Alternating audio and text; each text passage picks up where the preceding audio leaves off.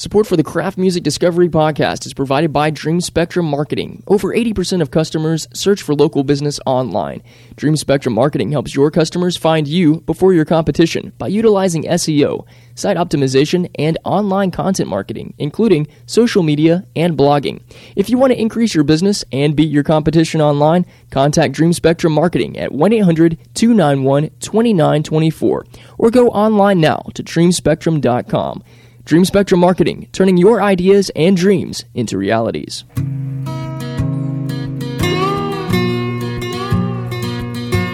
Indie music gets a new flavor. This is the Craft Music Discovery Podcast, your introduction to new and emerging acts in music, presented by the Appetizer Radio Show and the Dream Spectrum Media Podcast Network. Hey, I'm D. Grant Smith, musical chef and host of the Appetizer Radio Show. Music discovery is what I do on our radio program, and this podcast is dedicated to plugging you into new and emerging talent worth discovering and sharing. Relationships are one of the main subjects in all of songwriting, from romance to love lost and everything in between. Songwriters known and unknown cover the gambit of experiences in romantic, family, and friendly relationships. Since 2005, One Indie Act has traversed a road less traveled and, in the process, spearheaded the creation of a new genre of music divorce rock. William Fitzsimmons, known for his voluptuous beard, lilting vocal quality, and layering of electronica beats into soft acoustic folk ballads, put himself on the map with two releases that both dealt with a very serious subject the divorce of his parents. Until When We Are Ghosts and the follow up Good Night both tell the beginning to end story of he and his siblings coming to terms with their parents' split. William is not a songwriter of conventional means. His upbringing consisted of music in a way most of us are unfamiliar with. Both mother and father are blind, so sound had a more elevated and pronounced value in their household, with instrumentation as a form of communication as well as entertainment. This dynamic led him back to music after pursuing a career in psychology. The profession helped steer some of the subject matter of his later musical endeavors, including 2011's Gold in the Shadow. After enrolling in college to train to be a counselor, William returned to his music upbringing, and that led to his journey into songwriting. Yeah, went off to went off to college. I was going to be a be a psychologist or a teacher or something like that, and um, got a degree in that, and uh, worked for several years, and um, actually went back to graduate school and um, got a, a master's degree in counseling, and I was I was all set up to be a uh, going to be a therapist, and um, somewhere uh, in that process, I kind of started to um, pick up the music a little bit more more seriously. I, I bought some cheap recording gear and ended up um, making a uh, bunch of songs, putting a bunch of songs together. Um, that um, yeah, that I, I'd written over kind of the, the, the past several years, leaving out the ones that were really, really awful, and leaving the ones that were that were at least okay. There was more of the awful ones than the okay ones, but yeah. And then um, yeah, I guess just one day I, I was kind of talking to a friend, and I decided to put some um, put some songs on the internet on, uh, on MySpace, and um, I guess that's that's kind of uh, fast forward to today, and, and that's sort of how I got to where I am at the moment. The relevancy of his career path in counseling connects directly to the human story told in music.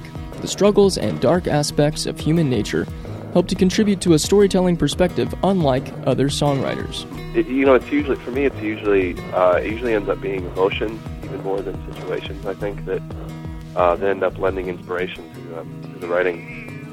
Uh, it's you know, it's just a feeling you get when you kind of think on a on a past memory, or, or you're you know going through something at a moment, or you know even from from a, a TV show or a movie or uh, another song, you know anything, a book, just just about anything that you would come across that that evokes something. And, and you know, for me up to this point, it's ended up being uh, the stuff that's uh, you know deals with with struggles and difficulties and, and, and kind of more the painful stuff. And I don't know that that's been intentional, but um, I, I suppose you know maybe because of the counseling um, you know, people don't they don't want to pay you money uh, for therapy when they're doing great, right? and they have a bunch of good things to tell. You know, that's the stuff you go tell a friend.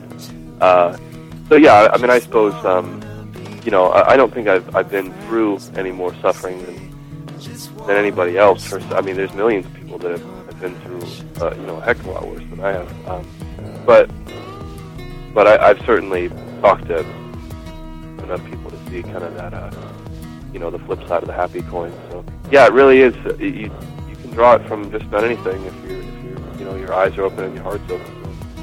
We've talked on uh, on this program in particular about how music is a necessary tool for processing through um, the different uh, elements of life, both joy and sorrow and happiness and sadness. Uh, how would you say that music has been sort of that um, that counselor or that, that medium for you?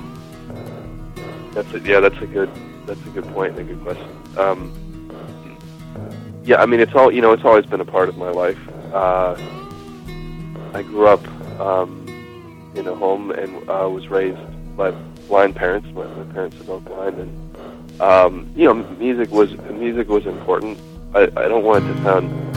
I don't know if it'll be it'll, it'll be cliche because there would have to be a lot of people that would have gone through the exact same thing. But um, music was was a part of, of life in the house, not just because everybody was musically inclined because there was instruments, but um, uh, it was a way that we could all, you know, kind of communicate on the same on the same plane. Um, you know, if you look at it very, very fundamentally, you know, I experienced the world in a different way than than my, than my parents did.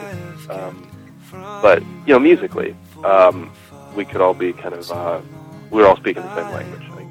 I, I, it, it, music is a therapeutic thing. I, I think you'd have to be a fool to say that it's not in some way.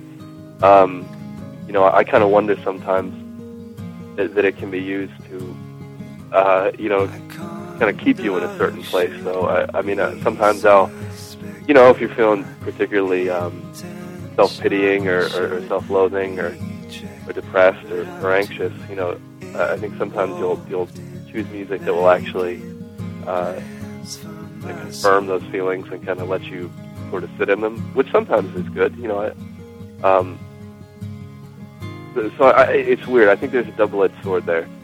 Um, sometimes music is, is, is wonderful and it's therapeutic, and other times I think it can actually sort of be a be a hindrance maybe to changing or, or growing or something like that. With the broad scope that I was painting, like I mean, let's say I've, I'm having a rough go with something, I'm struggling through, uh, you know, a relationship difficulty. I'm, I might then seek out music online or in my own, you know, in my own collection, uh, which would sort of allow me to, to, to sit in those in those feelings, to sit in that depression, and uh, you know, kind of wallow in it in a way. Um, not that it's a one-to-one relationship. I don't think that if you're feeling sad, you should go listening. You should go listen to happy music and everything's better. I don't think it works like that. Um, I don't know. I, I just think it's like with any other, you know, creative medium. If you can actually you can use it to grow up, or you can use it to stay put, you know, right right where you are and, and not grow up. Um, but I think it's kind of you know depends on depends on how you use it. She say.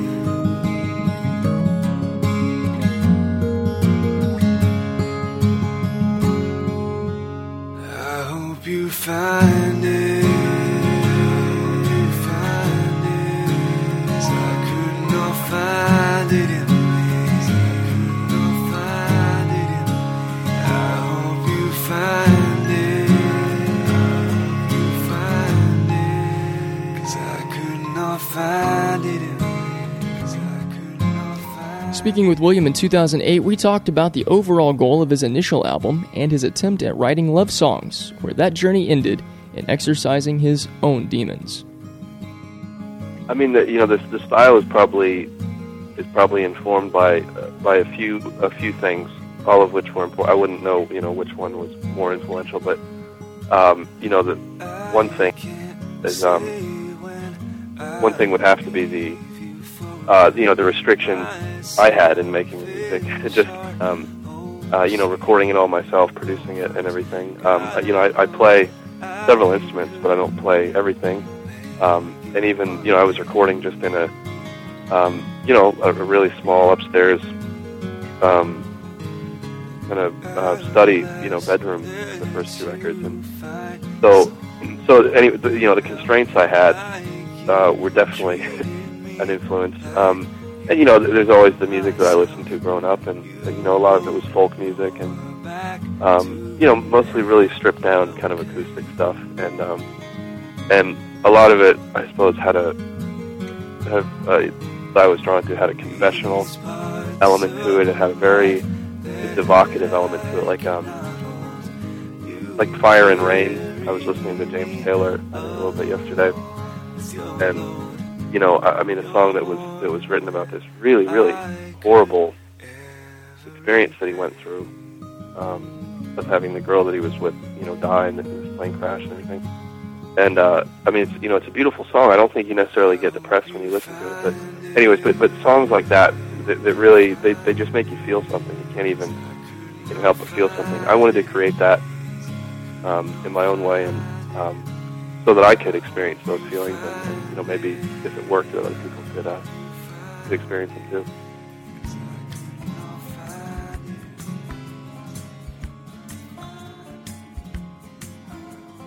Songwriting changed for William in 2011 with the release of Derivatives, featuring a different kind of writing that told a broader human story and not so much a personal one. It also featured collaborations with Brooke Fraser and a cover version of Katy Perry's I Kissed a Girl. Got so brave at drinking and lost my discretion. It's not what I'm used to. Just wanna try you on. I'm curious for you. Caught my attention. I kissed a girl, I liked it. Taste of her cherry chapstick. I kissed a Covers have since become a feature in not only Williams' subsequent single releases, but a way that he relates to music as a whole. In 2012, we sat down in the studio with him and talked more in depth on the role covers play in his songwriting. But I, I noticed uh, I, you said you took some time off from writing. In that, what I got from you uh, as far as music in that kind of off time was a lot of cover songs. Mm-hmm. Now, I know that uh, one of the last times we talked. Sorry um, about that, by the way. No, I was going to ask you about covers. Uh, Rosie told me that you have or had at the time a penchant for Celine Dion, and um, I thought that was hysterical. Uh, but I, um, some of the songs I She's a great up. singer. Sure. James, a James Taylor cover. Yeah, uh, Bob yeah. Dylan. Uh, my favorite, the Katy Perry uh, "I Sure. Kissed a Girl" song. Sure. Um, I'm curious if the covers are not just kind of a kind of uh, tip of the proverbial hat to these bands and artists that you like, but also just kind of a way to have a sigh of relief musically. Yes, it, it's it's a it's a palate cleanser. You know, it's that um, what is it? The the, the sorbet. You know, at, at the end of a meal, like before you do the, um, you know, the, the real dessert and the dessert liqueur. Like it's th- that. Going back to old songs that I grew up with is a wonderful exercise in so many ways. But the, one of the biggest things it does is it it um, it erases everything. It's like you're shaking an, an etch a sketch. You know, you go back to square one and you think, okay, what do I want to, what do I want to communicate? What do I want to do? Because it's so easy to get in those feedback loops, and you start, you, you know, you play the same things and you're exploring the same emotions, and you know, whether it's Katy Perry or, or you know Bob Dylan, they're about about in the same uh, same area, right? Um, you're same genre, yeah. You're you're cleansing your palate and you're you're, you're just hitting a reset button on your brain. And and, and that's you, you have to be a student if you want to be a good writer. You have to be a student of, of music. There's it's it's extremely rare that you'll have a, a very young person become a great writer very soon. Uh, and when they do, you can sure as heck bet that they were they were already listening to really meaningful music at a very young age. So that's you know pe- people that are unwilling to to, to go back and explore old catalogs of music are they're they're only robbing themselves of you know of, of growth. Is it is it just stuff that you grew up on? Um, is that that you're drawn to as far as cover songs, or is there other stuff? Uh, it's it's that, and I I kind of I'm a little bit. I think the the whole like ironic acoustic cover thing it's a, it's a little bit played out, and um, you know I maybe I indulge that even personally a little bit too much, but it's it's it, there's something fun about um, d- drawing meaning out of a song that most people assume is rather devoid of meaning. Um, some really wonderful artists, you know, they do that all the time.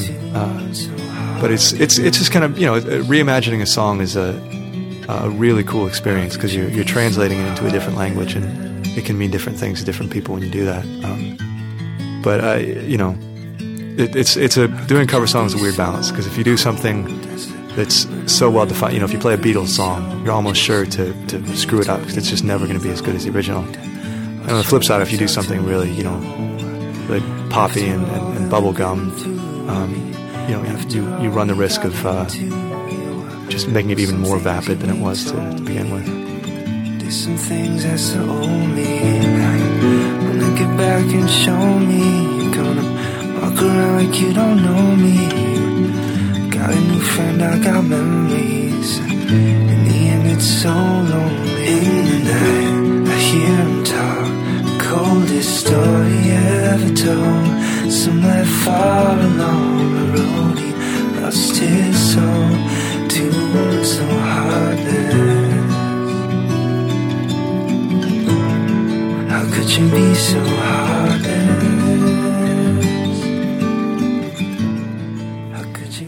Moving into the past few years, songwriting aspects on a Fitzsimmons album have included, strangely enough, subject matter more in line with the psychology of his old career path. Take this song that he performed with Jake Long in studio with us in 2011. Uh, this one's particularly about um, eating disorder and uh, sort of inability to come to terms with uh, with yourself as a, a physical physical person. It's called "Beautiful Girl." One, two, three, two, two, three.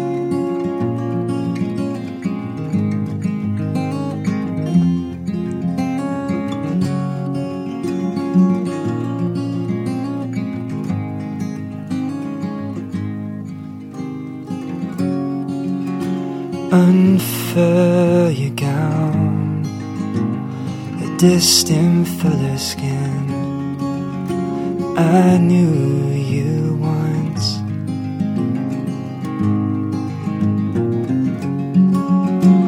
My God, the sun, the windows bear your bones, reveal your crime, beautiful girl. Let the sunrise come again, beautiful girl.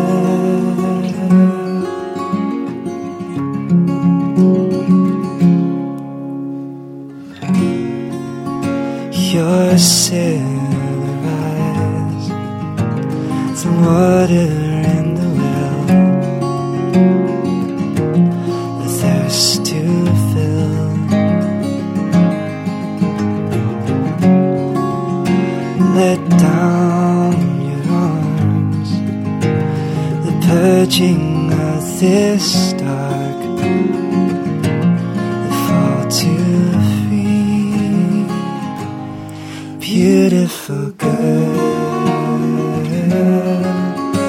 Let the sunrise come again, beautiful girl.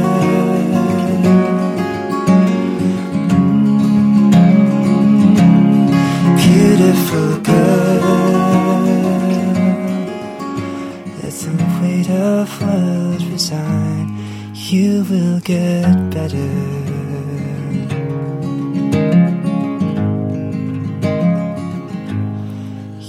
Will get better.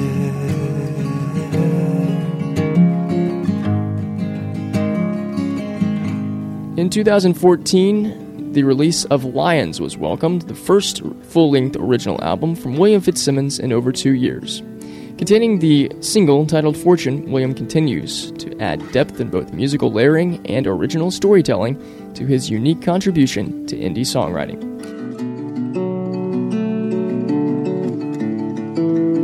Fortune in the furrow. On the other side, wrap ourselves in blankets. crossing of a bridge so wide,